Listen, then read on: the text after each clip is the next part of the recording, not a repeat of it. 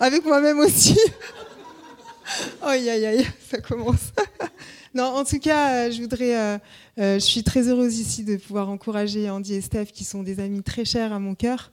Donc voilà, je suis contente d'être avec vous ce matin aussi et, voilà de voir comment vous vous évoluez aussi et comment vous entourez avec tout votre amour cette Église. Donc vraiment, soyez encouragés. On est derrière vous, on vous soutient. Euh, et, voilà, vous êtes très cher à mon cœur aussi personnellement. Donc euh, soyez encouragés.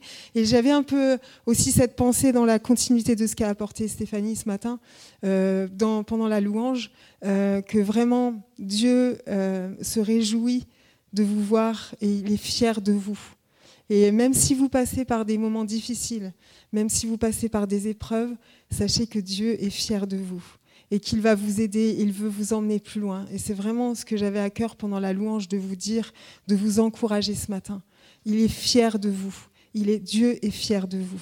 Amen. Donc soyez vraiment encouragés, sachez qu'on prie pour vous et qu'on vous accompagne. Et on croit vraiment aussi que des percées arrivent dans vos vies personnelles, mais aussi euh, avec cette église ici à Beaune. Amen. Donc soyez vraiment encouragés. Alors ce matin, j'ai un sujet euh, assez intéressant, j'espère en tout cas, mais moi en tout cas, il m'a beaucoup parlé. Et euh, en fait, euh, donc, euh, je, l'avais dit la dernière fois, mais peut-être que pas tout le monde était là. donc moi, je suis, je suis donc, j'ai fait deux ans de formation pastorale à Dijon et je viens de terminer cet été. Et donc, je m'occupe essentiellement du pôle enseignement, de tout ce qui est formation de disciples et formation au baptême, etc. Et puis le Seigneur a aussi permis, euh, a ouvert la porte aussi, parce que je priais pour des années pour euh, un mari. Amen. Et je voudrais encourager aussi toutes les personnes célibataires ici, que voilà, on peut attendre très longtemps, mais il faut tenir bon. Il faut tenir bon. Moi, ça, a été long, ça n'a pas toujours été facile. Il a fallu aussi prendre euh, du temps dans la prière, dans, l'intercession, pour voir les choses se passer. Mais vraiment, Dieu a, a conduit les choses et quand je me suis engagée dans ce stage pastoral, euh, je vous avoue, je me suis dit, waouh, c'est euh, d'y aller comme ça toute seule, c'est pas facile. Et, euh, en fait, et en même temps, j'ai vraiment eu cette pensée que Dieu allait pourvoir aussi à un mari, même si moi, ça me semblait compliqué du coup, de me dire, oh là là, qui, qui qui, pourra accepter tout ça tout... Et en fait, vraiment, le Seigneur a conduit les choses. Andy et Steph en sont témoins. C'est incroyable ce qui s'est passé.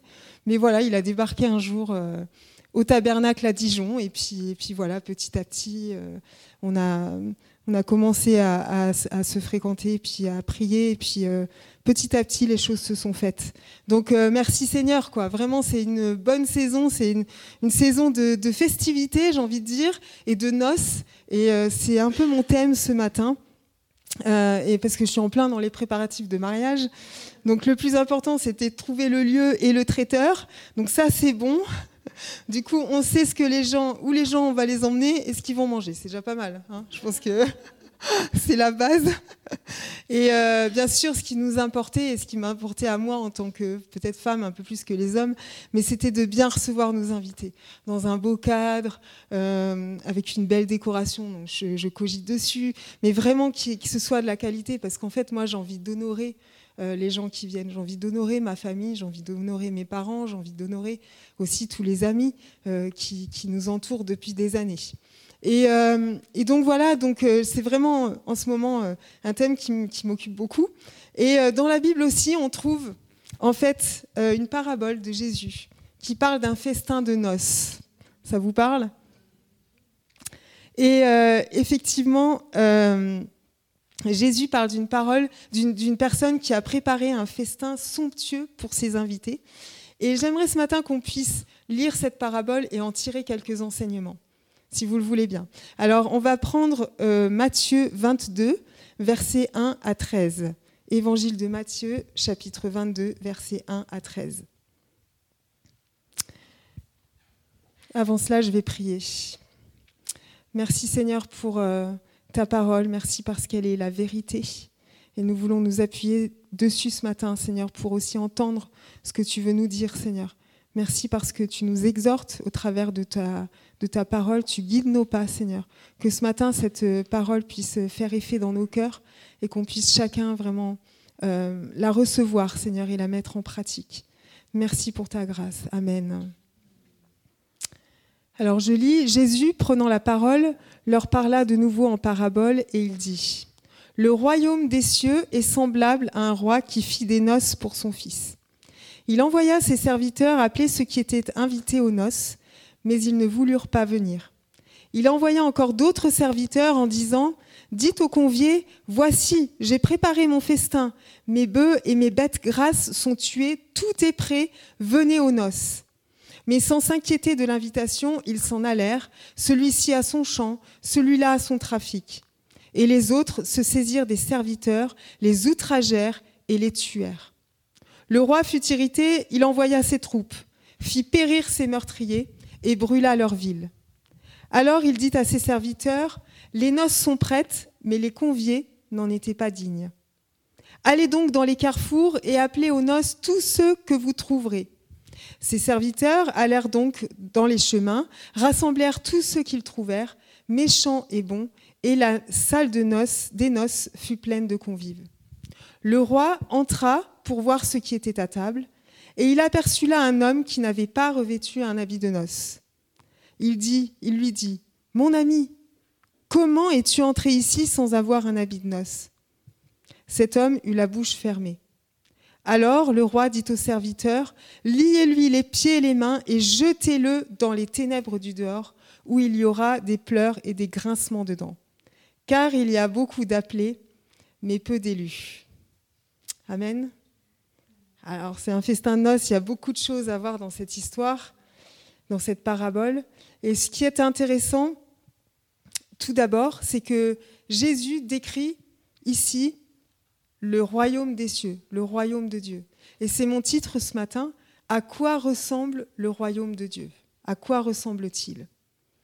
Et euh, à ce moment-là, quand Jésus donne cette parabole, en fait, il se retrouve, il se trouve dans le temple et il s'adresse aux principaux sacrificateurs et aux pharisiens.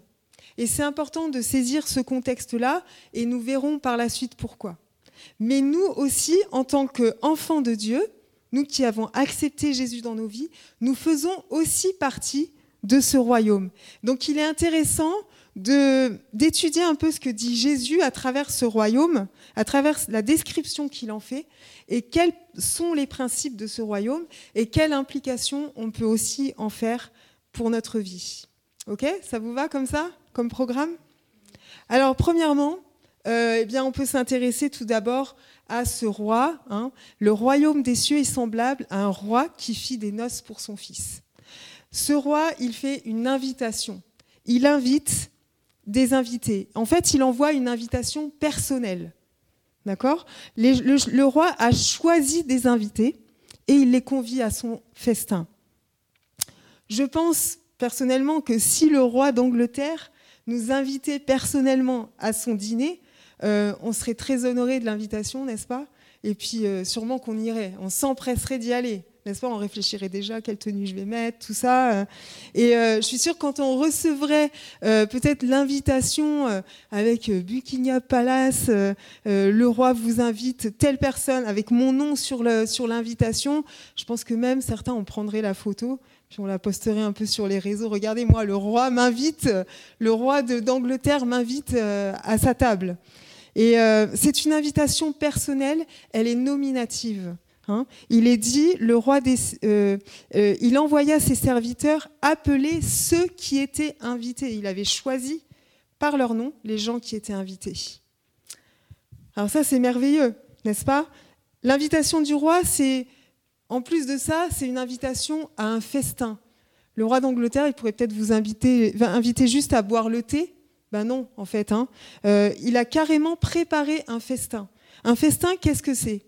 C'est pas un petit repas, c'est un repas solennel et somptueux donné en l'honneur de quelqu'un. Ça veut dire qu'en fait, le festin, il est pour vous, il est là pour vous honorer. C'est un repas abondant et délicieux. Alors autant dire que ça donne plutôt envie d'y aller, n'est-ce pas? Est-ce que vous aimeriez y aller, vous, à ce festin? Ouais et le passage nous dit qu'il a fait tuer ses bœufs et ses bêtes grasses. Autrement dit, il a fait tuer ses plus belles bêtes. Et il va servir les meilleurs plats qui existent. En fait, il n'a pas prévu un repas au McDo ou même une raclette. Hein. non, il veut bien plus que ça. Il veut servir, il veut offrir la viande la plus tendre possible, il veut servir le vin euh, de la meilleure qualité qui soit. Ici, on voit que ce roi, il est vraiment généreux, qui fait tout avec excellence, n'est-ce pas? Mais en fait, si vous regardez bien l'attitude de ce roi ou ses actions, il ne ressemble pas du tout à un roi qu'on peut trouver ici sur Terre. Pour quelle raison, à votre avis Pour quelle raison? Pourquoi il ne ressemble pas au roi d'Angleterre, en fait? Eh Bien parce qu'en fait, c'est lui qui a préparé le repas. Je ne pense pas que le roi d'Angleterre, il prépare trop ses repas. Hein. il n'a pas fait préparer ses repas, mais il l'a fait lui-même, le repas, en fait. Et en fait, il s'est mis en position de serviteur pour honorer ses convives. Et euh, on pourrait dire même, on pourrait aller jusqu'à dire qu'il s'est abaissé pour faire la cuisine. Vous voyez ce que je veux dire? Pour un roi. Et euh, donc c'est intéressant de voir l'attitude de ce roi qui lance une invitation exceptionnelle. Alors c'est un festin, comme on l'a dit, et un festin, avec festin va aussi la célébration. En fait, euh, il nous est dit dans le passage que le roi convie ses invités à des noces. Les noces, qu'est-ce que c'est? Hein, On le sait, on en a parlé juste avant, c'est une cérémonie de mariage et l'ensemble des réjouissances qui vont, qui accompagnent cette cérémonie. Donc autant dire que le roi, il va pas vous inviter à un repas ennuyeux. Vous savez, des fois, les repas officiels, ça peut être un peu ennuyeux, quoi. C'est pas ennuyeux, c'est pas long, c'est pas barbant. Non, il s'agit d'une grande fête ici, un moment de réjouissance, d'allégresse. J'ai envie de dire, qui ne voudrait pas participer à un tel moment, n'est-ce pas? Et pourtant, si on lit la suite du passage, ça va pas tout à fait se passer euh, comme prévu, peut-être. Alors pour la plupart d'entre nous qui connaissons bien ce passage, nous savons ici que Jésus parle en parabole. Le droit dont il parle, c'est Dieu. Hein, le Fils, c'est Jésus qui va célébrer son mariage avec sa fiancée qui est l'Église. Euh, mais Jésus s'adresse à des sacrificateurs et à des, pharisiens qui s'opposent à lui. Ils n'arrêtent pas de, l'embêter sur des questions. Hein. Et en fait, ces personnes-là, à l'époque, elles, le rejetaient en tant que Messie. Elles ne voulaient pas le reconnaître en tant que Messie. Pourtant, ce Messie qui avait été annoncé par les prophètes. Et en fait, nous savons que ces gens connaissaient parfaitement les Écritures. Et pourtant, ils rejetaient Jésus, ils ne croyaient pas qu'il était le Messie. Mais nous, nous savons que ce Fils qui célèbre ses noces, c'est Jésus. Hein c'est Jésus qui, euh, qui, va célébrer ses noces avec, euh, avec l'Église. Et euh, quand nous comprenons ce contexte, eh bien, notre cœur est rempli de joie de cette perspective divine des noces du Fils, parce que nous serons unis à Christ pour toujours et nous allons célébrer et nous célébrons déjà aujourd'hui Jésus pour l'éternité. Amen. Alors effectivement, on vient de dire que ça ne va pas tout à fait se passer comme prévu. On peut lire au, verset, au verset 5, mais sans, s'inquiéter de l'invitation, ils s'en allèrent, celui-ci à son champ, celui-là à son trafic. Alors on voit que les premiers invités eh bien, ne répondent pas, ne formulent pas la réponse attendue. Contre toute attente, ils vont refuser l'invitation et ils vont donner toutes sortes d'excuses pour se justifier de leur absence. Et euh, les uns sont occupés à leur champ, les autres euh, à leurs affaires, à leur business, ok? Et on retrouve une parabole, ça vous fait certainement penser à une autre parabole qui se trouve dans, Luc au chapitre 14, qui est une histoire, euh, enfin c'est Jésus aussi qui donne cette parabole et qui est très similaire. Et dans Luc, on voit, il y a quelques excuses qui sont citées. Donc c'est dans Luc 14, versets 18 à 20. Il est dit, mais tous se mirent unanimement à s'excuser. Le premier lui dit, j'ai acheté un champ et je suis obligé d'aller le voir. Excuse-moi, je te prie. Un autre dit, j'ai acheté cinq paires de bœufs, ce qui prouvait à l'époque d'ailleurs que c'était un homme très riche et qu'il était sûrement coincé par son argent. et je vais les essayer. Excuse-moi, je te prie. Un autre dit, je viens de me marier et c'est pourquoi je ne puis y aller. Peut-être qu'il y en a un autre qui a dit, moi j'ai poney. Mais bon, ça c'est pas écrit dans l'évangile. Ou j'ai piscine. Bref, ils avaient tous des bonnes excuses. On est d'accord? Pour ne pas venir. C'est des excuses tout à fait respectables. Mais ce qu'on peut noter ici, c'est qu'en fait, le festin du roi n'est absolument pas leur priorité. Leur priorité, c'est leurs propres intérêts, c'est leur statut social, c'est leur famille, c'est leur argent, c'est leur succès. Ce qui compte, ce qui est le comble de tout, c'est qu'on voit à quel point ils méprisent l'invitation du roi. En fait, en méprisant l'invitation du roi, ils se croient plus importants que le roi. Ils se placent au-dessus du roi, ils se croient plus importants que lui. Et ils ne sont pas du tout impressionnés par l'invitation. Cela révèle quand même un cœur qui est un peu rempli d'orgueil. Hein. Vous êtes d'accord avec moi? Alors, est-ce que nous aussi, je me suis posé la question et je la pose à moi aussi, est-ce que moi aussi, parfois, je méprise l'invitation du roi? L'invitation à venir s'asseoir à sa table, la table de notre intimité avec lui pour lui parler, pour l'écouter? Est-ce que je méprise l'invitation à venir m'asseoir à la table de la communauté? Dans les temps de rassemblement, comme dans les cultes ou les réunions? Est-ce que je méprise l'invitation aussi à venir commémorer la mort de Jésus et à célébrer sa victoire lors des temps de Sainte Seine dans ma communauté? C'est vraiment des questions qu'on peut se poser. En tout cas, mes amis, je crois qu'il faut que nous on se pose la question où est notre priorité? Et notre priorité, elle doit être le royaume de Dieu. Cherchons le royaume de Dieu en priorité. Remettons-nous aussi en question continuellement sur notre manière de fonctionner. Il faut toujours se remettre en question pour ne pas réagir comme ses premiers invités. Vous imaginez ce que le roi a dû ressentir devant ce refus? Alors qu'il attend, lui, il attend, tout est prêt. Il y a les meilleurs mets sur la table, et en fait, personne ne vient. Moi, je me suis imaginée, je me suis dit, voilà, euh, on invite une centaine de personnes au mariage. Vous imaginez, personne ne vient? Vous imaginez? Enfin, moi, je me dis, oh, ça serait. Euh, alors, je suis contente, il y en a déjà qui ont répondu oui, mais, euh, mais je me dis, c'est. Ça serait, voilà, vous êtes devant une salle vide et tout, tout est installé, tout est beau, tout est magnifique. Et là, il n'y a personne. C'est terrible. Donc on voit que ces premiers invités sont tellement ancrés dans une façon de fonctionner, peut-être une certaine religiosité. Et en plus de ça, non seulement ils ne viennent pas, mais ils arrivent à faire le pire. Le pire, c'est quoi? C'est qu'ils vont même commencer à maltraiter les serviteurs envoyés par le roi. Ils vont les outrager et ils finissent par quoi? Ils finissent par les tuer. Vous imaginez?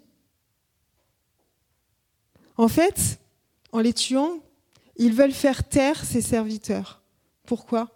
Parce que ces serviteurs, en fait, ils apportent une bonne nouvelle. Ils apportent la bonne nouvelle du roi, mais ils veulent les faire taire. Ils veulent fermer leurs oreilles à la bonne nouvelle. Oui, parce que les noces du Fils, c'est une bonne nouvelle. Et les Juifs, on sait, Hein, aussi ont voulu faire taire Jésus en le clouant sur la croix. De même, en refusant de reconnaître Jésus comme le Messie, eh bien, ces personnes religieuses à qui Jésus s'adresse ont occulté le message des prophètes. Les serviteurs, c'est aussi des prophètes hein, qui viennent annoncer le Messie. Et en les tuant, ils ont voulu occulter leur message. Ils ont réduit les serviteurs que le roi avait envoyés, c'est-à-dire les prophètes, au silence en les tuant et en tuant leur message. J'aimerais juste faire une petite parenthèse ici parce que, en réfléchissant à ça, en méditant là-dessus, je me suis dit, euh, nous aussi, est-ce qu'on est, on est des porteurs de, cette bonne nouvelle? Est-ce qu'on est prêt à être maltraité, à être outragé, à être tué pour euh, l'annonce de, de l'évangile? Imaginez je me, suis, je me suis dit, ces serviteurs, ils étaient prêts à mourir pour euh, le roi en annonçant cette bonne nouvelle. Mais on voit plus loin que le sort qui est réservé à ces invités, eh bien, il est terrible. Si euh, on lit au verset 7, le roi fut irrité, il envoya ses troupes, il fit périr ses meurtriers et il brûla leur ville. En fait, le roi va les punir. Il va les punir en les faisant périr et en brûlant leur ville. Il éradique toute la population. Oui, parce que Dieu est un Dieu d'amour, mais c'est aussi le Dieu qui juge. Et à un moment donné, son jugement tombe si le pécheur ne fait pas demi-tour et ne se repent pas. La croix elle-même, c'est le symbole de son amour, de l'amour immense de Dieu pour l'humanité, et en même temps, c'est le symbole du jugement de Dieu qui a jugé le péché à ce moment-là. N'est-ce pas? Et euh, Jésus montre ici aussi la réalité de l'enfer. Il faut qu'on soit conscient que l'enfer existe. D'accord? Il montre la réalité du ciel et la réalité de l'enfer. Et malheureusement, toute personne qui ne croit pas au message de la bonne nouvelle et ne se repent pas de sa nature de péché, eh bien, n'héritera pas de la vie éternelle et ira en enfer. C'est dur, mais c'est la réalité. Alors, ces, premiers invités, qui sont-ils Comme on l'a dit tout à l'heure, dans le contexte historique, on sait que Jésus parlait en premier de ceux qui le rejetaient, comme le Messie, hein, qui restaient sur leur position religieuse. C'est aussi les personnes qui ont entendu la bonne nouvelle, mais qui ont fait le choix délibéré de la rejeter. Parce que quand on entend la bonne nouvelle de l'Évangile, on peut soit l'accepter, soit la refuser. Ce sont les personnes peut-être qui connaissent le Fils de nom. Vous savez? Ah oui, oui, oui, le Fils qui se marie, euh, voyez, mais ils ne le connaissent pas personnellement. Et ces personnes ne connaissaient pas assez personnellement le Fils pour comprendre l'importance de cette invitation. N'est-ce pas? Et puis, c'est peut-être aussi des personnes qui croient en la bonne nouvelle. Oui, ils croient que le Fils va se marier. Oui, ils croient en qui il est. Hein c'est un peu l'évangile du salut, en fait. Mais ça s'arrête là. En fait, ils n'ont pas fait de ce Fils le Seigneur de leur vie. Ils n'ont pas fait de lui leur priorité, comme on l'a vu tout à l'heure. Et c'est pour ça qu'ils font passer toutes sortes, toutes sortes, de choses et toutes sortes même d'idoles, hein, les idoles de cœur, avant lui. Ça, ce sont les premiers invités. Alors, on voit que dans ce texte, il y a une deuxième invitation. Et vous savez, euh, la tradition à l'époque, c'était d'envoyer deux invitations. La première invitation, c'était pour annoncer le repas, et la deuxième, c'était pour dire que le repas était prêt. Et euh, pour revenir à l'histoire d'Israël, eh bien, Dieu avait adressé sa première invitation par Moïse et les prophètes, et la seconde par son fils. Et euh, les chefs religieux à qui Jésus s'adresse à ce moment-là, eux, ils ont accepté la première invitation. Ils ont cru que Dieu les avait appelés à former son peuple. Mais ils insultent Dieu en euh, refusant d'accepter son Fils. Et ici, euh, on peut quand même souligner le fait que Dieu ne cesse d'envoyer des invitations, ne cesse d'appeler, de nous appeler à lui. Et il va toujours nous donner une opportunité de venir à lui, de répondre par un oui à l'invitation. Pourquoi? Parce qu'il est un Dieu miséricordieux. Il est bon, il est compatissant, il est patient, il est lent à la colère, il attend, il appelle, il appelle. N'est-ce pas? Et euh, il n'a de cesse d'inviter, euh, de nous inviter. Dans l'évangile de, Luc, si on reprend donc cette parabole, vous la relirez euh, peut-être chez vous, mais en tout cas, il dit, le, le, c'est pas un roi, mais c'est l'homme, euh, dit à son serviteur, va promptement, va sur les chemins, contrains-les de venir. Voyez, il ne fait pas seulement deux invitations, mais comme c'était la coutume, mais trois invitations. Il persévère dans son invitation, il est tenace.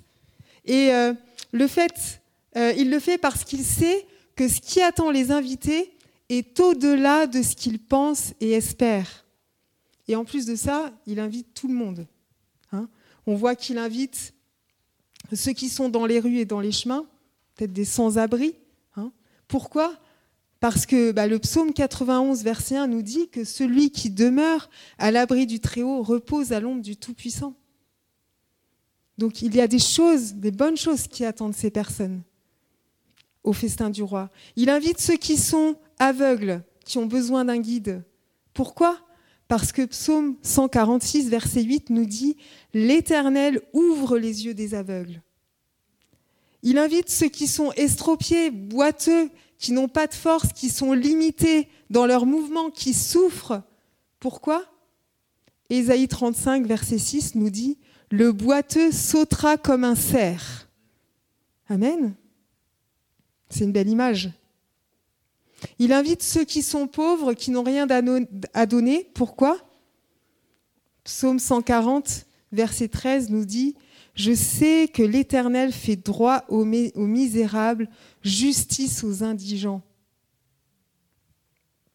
En fait, il invite toutes ces personnes, ce sont des personnes qui ne sont pas dignes d'être à la table d'un roi, qu'on cacherait tellement on aurait honte d'eux, en fait. Mais la différence du royaume des cieux avec un royaume terrestre, et ce dont Jésus parle ici, c'est que le roi n'est pas venu pour servir, pour, être servi, pardon, mais pour servir. Et il a de bonnes choses en réserve pour eux. S'il les invite à sa table, c'est pas pour les laisser dans cet état en fait. C'est parce qu'à la table du roi, ils vont être transformés. Amen. Et ça, c'est une bonne nouvelle, n'est-ce pas? Alors, il y a une histoire dans, dans la Bible qui illustre bien ça et que j'aime beaucoup. C'est l'histoire de Méphibosheth. Vous connaissez Méphibosheth? Ouais, ça vous parle? Alors, Méphibosheth, c'était le petit-fils du roi Saül et le fils de Jonathan. Et à la suite d'une chute provoquée par sa nourrice, il devient boiteux, boiteux des deux jambes. Et, euh, mais un jour, le roi David, il fait rechercher les descendants de Saül.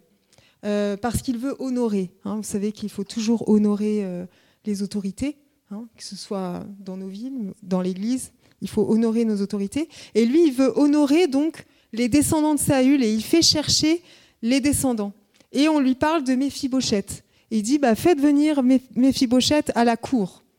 Et euh, bon, Méphibosheth, il n'est pas trop rassuré sur les intentions du roi David, en fait. Et euh, il pense que celui veut, qui veut peut-être le tuer. Euh, et, voici ce qu'il va dire à David, et vous pouvez retrouver son histoire dans 2 Samuel 9, à partir du verset 7. David lui dit, N'aie aucune crainte, car je t'assure que je veux te traiter avec faveur, par amitié pour ton père Jonathan. De plus, je te rendrai toutes les terres qui appartenaient à ton grand-père, Saül. Quant à toi, tu prendras tous tes repas à ma table. C'est beau, hein n'est-ce pas? Donc il honore vraiment euh, le petit-fils de Saül. On voit ici que David le traite avec faveur. Il lui rend ses terres aussi son héritage. Et nous aussi, quand on vient à Dieu, il nous rend notre héritage qui nous a peut-être été volé. Il le fait asseoir à sa table. Sa table, c'est une place d'honneur. Et il va prendre part à tous ces mets succulents. Hein. et ceci, pas une seule fois, il lui dit pas, tiens, viens tel jour, et puis après, c'est fini, c'est bon, euh, ça y est, c'est bon, j'ai honoré le petit-fils de Saül. Non, il l'invite tous les jours à sa table, il l'invite à tous les repas. Et pourtant, si vous lisez un peu plus l'histoire, Méphibosheth, il va répondre au roi David, il va lui dire Qu'est donc ton serviteur pour que tu t'intéresses à lui? Je ne vaux pas plus qu'un chien mort. Imaginez? Quelle image négative. Il ne pense pas mériter tout cela? Non, non seulement il se considère comme un animal, comme un chien, mais en plus comme un chien mort. C'est terrible. Mais David veut l'honorer, David veut le bénir avec les mets les plus succulents qui soient. Et euh, comme David euh, va bénir cet homme, comme il va le restaurer, eh bien Dieu aussi nous restaure quand nous venons à lui. Il restaure tout ce qui a été pris, tout ce qui a été volé. Que ce soit notre dignité, notre liberté, notre paix, notre joie, notre espérance, notre santé, il restaure tout. Et il nous fait asseoir à cette table de bénédiction.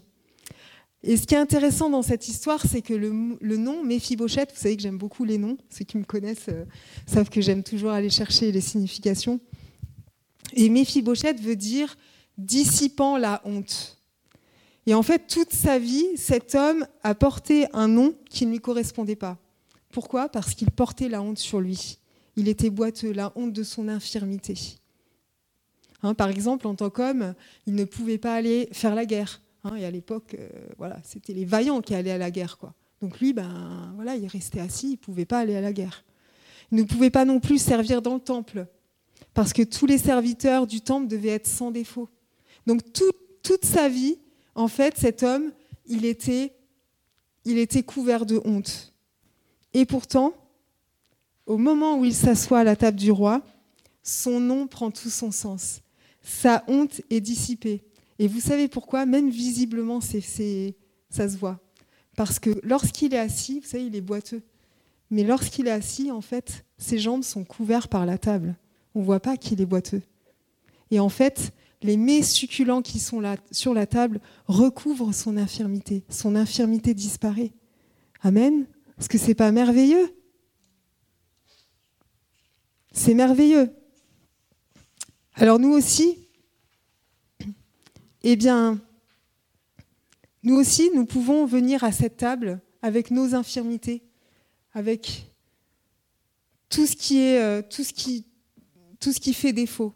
Mais à cette table, eh bien, nous avons la restauration, nous avons la bénédiction. Amen. Et euh, c'est pour ça que le roi insiste, il insiste pour que les gens viennent à cette table. Il insiste parce qu'il sait qu'il y a des bonnes choses sur cette table.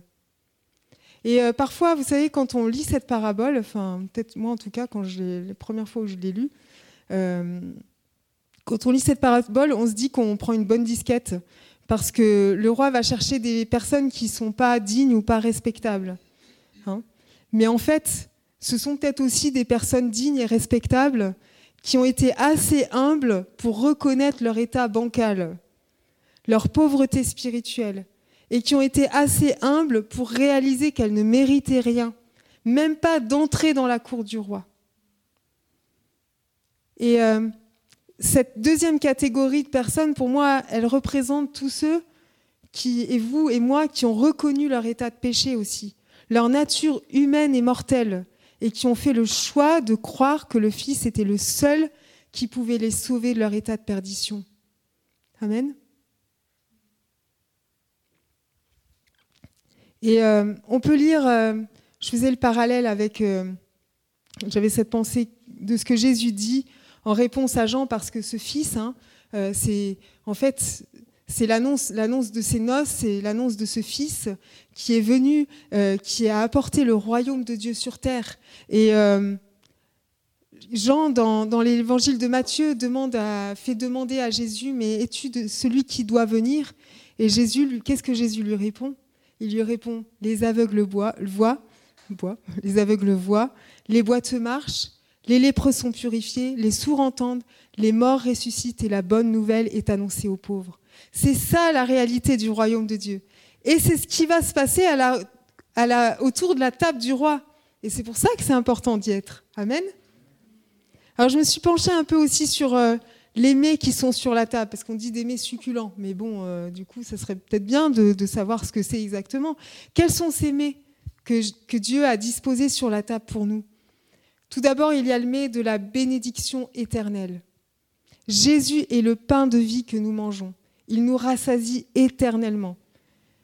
La coupe que nous buvons, c'est la coupe de bénédiction. Par son sang versé, une fois pour toutes, nous sommes sauvés, libérés de nos chaînes, restaurés et guéris. Ça, c'est le premier mets. Il y a un autre mets, c'est le mets de la délivrance. Jésus a combattu pour nous, il a souffert pour nous, il a dépouillé les dominations, les autorités, et il les a livrées en spectacle. Il a vaincu la mort, et la victoire nous est acquise par le nom de Jésus. Amen. Il y a le mets de la délivrance sur cette table. Hein, David dira dans le psaume 23, Tu dresses devant moi une table en face de mes, adversaires. Hein, il a combattu pour nous. Il y a le mets de la promesse. Dieu accomplit toujours ses promesses, mes amis. Il n'est jamais en retard. Rappelons-nous cette parole, rappelons-nous de ce qu'il a fait, de ce qu'il a dit. Faisons-lui confiance parce que sa parole est la vérité et nous pouvons nous reposer sur cette parole. Elle s'accomplira certainement. C'est ce que Dieu dit à Jérémie, d'ailleurs, dans le chapitre 1 au verset 12.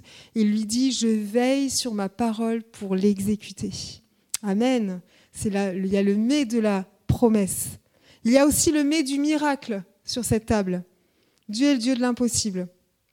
Rien ne lui est impossible. Aucune situation n'est trop compliquée ou trop difficile pour lui.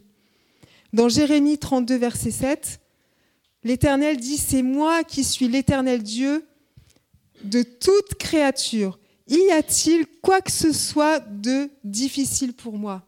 Amen. Alors sur cette table, il y a le mets du miracle aussi. Il y a aussi le mets de la restauration, parce que Jésus est celui qui guérit les cœurs brisés. Hein, Psaume 147, verset 3 le dit. Il guérit ceux qui ont le cœur brisé. Il pense les blessures. Sur cette table, il y a aussi le mets de la guérison. Jésus est celui qui a tout accompli par son sang, par ses meurtrissures. Nous sommes guéris. Et nous pouvons aussi manger ce mets euh, de la guérison. Nous pouvons croire qu'il peut agir dans n'importe quelle situation. Il, y a aussi le mets de la rédemption. Parce que par la résurrection de Christ, eh bien, nous avons la vie éternelle. Et Christ en nous, c'est l'espérance de la gloire. Amen. Donc vous voyez, c'est beau tout ce qu'il y a à cette table. Pourquoi ne pas venir? On ne peut pas. On ne peut pas rester euh, loin et dire euh, non, euh, j'ai poney quoi. C'est pas possible. On doit venir à cette table. Alors dans cette histoire, il y a aussi un homme qui va venir. Alors lui, il va quand même venir jusqu'à la table. Mais bon, euh, il y a quelque chose qui cloche. Vous avez remarqué? C'est un homme qui n'a pas d'habit de noces. Verset 12, il est dit, il lui dit, non pardon, verset 11, le roi entra pour voir ce qui était à table, et il aperçut là un homme qui n'avait pas revêtu un habit de noces. Il lui dit, mon ami, comment es-tu entré sans avoir un habit de noces? Cet homme eut la bouche fermée. Alors le roi dit au serviteur, Liez-lui les pieds et les mains et jetez-le dans les ténèbres du dehors, où il y aura des pleurs et des grincements de dents. Pas facile, hein? Alors, qui est cet homme? Comment est-ce possible qu'un homme soit venu sans ses habits de noces Alors, vous me direz peut-être qu'il n'avait pas assez d'argent. Mais c'est quand même peu probable parce que le roi, il avait tellement tout prévu qu'il avait prévu jusqu'à, jusqu'aux habits de ses invités. En fait, cet homme, il a répondu à l'invitation, mais c'est comme s'il n'avait pas envie de se soumettre aux principes imposés par le roi. Et euh, j'aimerais vous dire que le royaume de Dieu, c'est une royauté. Et là, euh, c'est ce que Jésus dit, c'est une royauté, c'est pas une démocratie. Donc les héritiers du royaume, eh bien, ils se soumettent au roi et ils se soumettent aussi aux principes divins du royaume. Ça, c'est important. En fait, euh, il n'y a pas de menu à la carte sur la table du roi. Le roi a tout préparé et s'aimait son succulent, on vient de le voir. Hein. vous imaginez si... Euh, est-ce que vous imaginez arriver à un repas de mariage avec un tupperware et puis euh, vous dites oh, non merci. Euh, non, non, je ne souhaite pas manger euh, les mets succulents. Par contre, j'ai amené mon tube avec mes restes de la veille et je vais les manger. Vous imaginez si vous faites ça Non, au contraire. on se réjouit, on se dit ouais, j'espère qu'il y aura du, foie gras, un peu, beaucoup. on espère qu'il y aura du bon vin. ce serait quand même cool, n'est-ce pas hein? Non, le royaume de Dieu, c'est pas un royaume à la carte, mais j'ai envie de dire c'est un royaume, à sa carte. Amen. Donc en gros, je viens pas quand je veux, à l'heure ou au jour où ça m'arrange. Je ne côtoie pas aussi que les personnes que j'ai choisies. Hein, je ne m'assois pas qu'avec mes amis à la table et j'ignore les autres. Je ne mets pas non plus ce que je veux. Hein. Euh, non, mais moi j'ai envie de venir en short au mariage, tu comprends, je fais ce que je veux. C'est mon problème. D'accord? Non, il est primordial et il est important, primordial de respecter les principes du royaume. non pas ma volonté, mais ta volonté. Jésus lui-même l'a dit, mais sa volonté, la volonté du Père. Amen? Donc soyons conscients de ça aussi, que c'est ça, c'est ce à quoi ressemble le royaume de Dieu. Alors bien sûr, cet habit de noces, il représente euh, le vêtement de justice que nous avons reçu en Jésus par sa grâce. Et on peut se rappeler l'histoire du fils prodigue. Hein. Tout à la fin, euh, le père va dire à ses serviteurs Apportez vite la plus belle robe et l'en revêtez, hein, revêtez mon fils qui revient à la maison. Mettez-lui un anneau au doigt et des souliers aux pieds, car voici mon, mon car, car mon fils que voici était mort et il est revenu à la vie. Dans Ésaïe 61, verset 10 aussi, on trouve Je me réjouirai pleinement en l'Éternel, mon âme sera ravie d'allégresse en mon Dieu, car il m'a revêtu des vêtements du salut, il m'a couvert du manteau de la justice. Et ce manteau, en fait, il nous est donné gratuitement. Nous n'avons pas eu à le payer. Et euh, l'homme non plus n'a pas eu à payer euh, ses, il n'avait pas à payer ses habits de noces. Il a choisi de ne pas les mettre, mais en tout cas, il n'avait pas à les payer. Et comment se fait-il qu'il n'a pas accepté le cadeau du roi? Parce qu'il n'était pas prêt à se soumettre aux principes divins. Et euh, nous aussi, si nous ne nous soumettons pas aux principes divins, eh bien nous allons nous mettre dans un état de compromission. Et nous allons peut-être vivre un évangile qui sera dilué, un évangile avec des compromis. Je disais ce matin un passage je voudrais vous le lire dans 2 Timothée 2, où Paul, l'apôtre Paul donne des, des conseils à Timothée. Et il lui dit, évite les discours creux et contraires à la foi. Ceux qui s'y adonnent s'éloigneront toujours plus de Dieu. La parole de ces gens est comme une gangrène qui finit par dévorer tout le corps. C'est le cas d'Hyménée et de Philette. Ils se sont écartés de la vérité en prétendant que la résurrection a déjà eu lieu. Ainsi, ils sont en train de détourner plusieurs de la foi.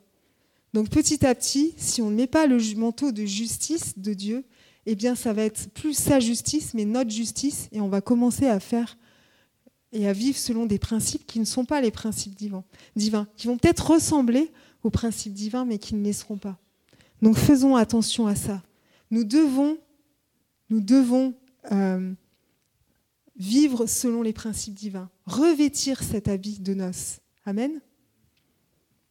Et pourtant, moi je constate quand même que jusqu'au bout Dieu est bienveillant. Au, verset 12, il lui dit, Mon ami, comment es-tu entré ici sans habit de noces? Vous avez remarqué? En fait, il va lui donner encore une dernière chance. Il va l'appeler son ami. Il l'aime comme son ami. Judas aussi, Jésus lui dira, mon ami, jusqu'au bout. En fait, Dieu, il est présent jusqu'au bout, jusqu'au bout. Il va essayer de nous attirer à lui, quoi, jusqu'au bout. Mais ce qui est terrible, c'est que cet, homme ne répond rien. Je crois que c'est encore pire que de dire, enfin, peut-être de refuser, mais il ne répond rien, il reste la bouche fermée et sa fin est terrible. Moi, je me dis, si seulement il avait demandé pardon, si seulement il avait ouvert sa bouche pour demander pardon, pour se repentir, sa vie aurait été totalement différente, n'est-ce pas? Quel dommage qu'il ne participe pas au festin du roi. Dans Ésaïe 25, versets 6 à 8, voici ce qu'il est dit sur le festin aussi. Et je prends la, version Bible du Semeur le Seigneur des armées célestes préparera lui-même pour tous les peuples sur cette montagne un festin de vin vieux et de mets succulents, de mets tout plein de moelle, arrosés de vin vieux durement, dûment clarifié. Et il déchirera sur cette montagne le voile de tristesse qui couvre tous les peuples, la couverture recouvrant toutes les nations. Il fera disparaître la mort à tout jamais, et de tous les visages, le Seigneur, l'Éternel, effacera les larmes. De tous les visages, il effacera les larmes. Et sur la terre, il fera disparaître l'opprobre pesant sur son peuple. Amen. Est-ce que c'est pas beau C'est pas merveilleux ce festin Est-ce que vous avez envie d'y aller? Est-ce que vous avez envie d'y être? Alors d'y aller, oui, quand on sera, on va vivre les noces de l'agneau quand on sera auprès du Seigneur. Mais déjà aujourd'hui, ce festin, il est disponible pour nous. Il est possible d'y être. Tous les jours, on peut être à la table du roi. Tous les jours, dans notre intimité. Toutes les semaines aussi dans notre communauté. Amen. En, conclusion, j'aimerais dire, ne nous privons pas de la table du roi. Ne rejetons pas son invitation. Nous y sommes invités tous les jours. Réjouissons-nous de savoir qu'à cette table, eh bien, nos faiblesses, nos infirmités ont disparu. Prenons plaisir à déguster tous les mets que le roi a prévus pour nous. Amen. Ils sont tellement bons. Soyons revêtus du manteau de justice que nous avons reçu par Jésus et marchons dans la vérité sans faire de compromis. Amen. Vivons pleinement cette réalité du royaume de Dieu dès aujourd'hui. Acceptons les principes divins, c'est important, du royaume, sans y apposer notre propre vision ou notre propre volonté. Réalisons que Dieu veut le meilleur pour chacun d'entre nous. Il veut le meilleur pour toi ce matin. Il veut le meilleur pour nous aussi en tant que communauté. Pratiquons ces, divins, ces principes divins au quotidien qui permettent de nous préparer pour le grand festin final. Et vous savez qu'on peut le lire, vous l'avez déjà lu, ce grand festin final dans l'Apocalypse? Vous l'avez lu? Au chapitre 19. Moi, je vous invite à ce qu'on lise ensemble. Chapitre 19, verset 1. Attendez. Parce que quand même, c'est, euh, c'est magnifique. Je vais lire dans la... Ok. Après cela, j'entendis dans le ciel comme une voix forte d'une foule nombreuse qui disait Alléluia Le salut, la gloire et la puissance sont à notre Dieu, parce que ses jugements sont véritables et justes. Car il a jugé la grande prostituée qui corrompait la terre par son impudicité, et il a vengé le sang de ses serviteurs en le redemandant de sa main. Et ils dirent une seconde fois Alléluia Et sa fumée monte au siècle des siècles. Et les vingt-quatre vieillards et les quatre êtres vivants se prosternèrent et adorèrent Dieu assis sur le trône en disant Amen, Alléluia. Et une voix sortit du trône en disant Louez notre Dieu, vous tous ses serviteurs, vous qui le craignez, petits et grands. Et j'entendis comme une voix d'une foule nombreuse, comme un bruit de grosses eaux et comme un bruit de fort tonnerre, disant Alléluia, car le Seigneur, notre Dieu Tout-Puissant, est entré dans son règne. Réjouissons-nous et soyons dans l'allégresse et donnons-lui la gloire, car les noces de l'agneau sont venues et son épouse s'est préparée. Et il, lui a été donné de se revêtir d'un fin lin éclatant pur, car le fin lin, ce sont les œuvres justes des saints. Et l'ange me dit, écris, heureux ceux qui sont appelés au festin de noces de l'agneau. Heureux ceux qui sont appelés au festin de noces de l'agneau. Amen. Et il me dit, ces paroles sont les véritables paroles de Dieu.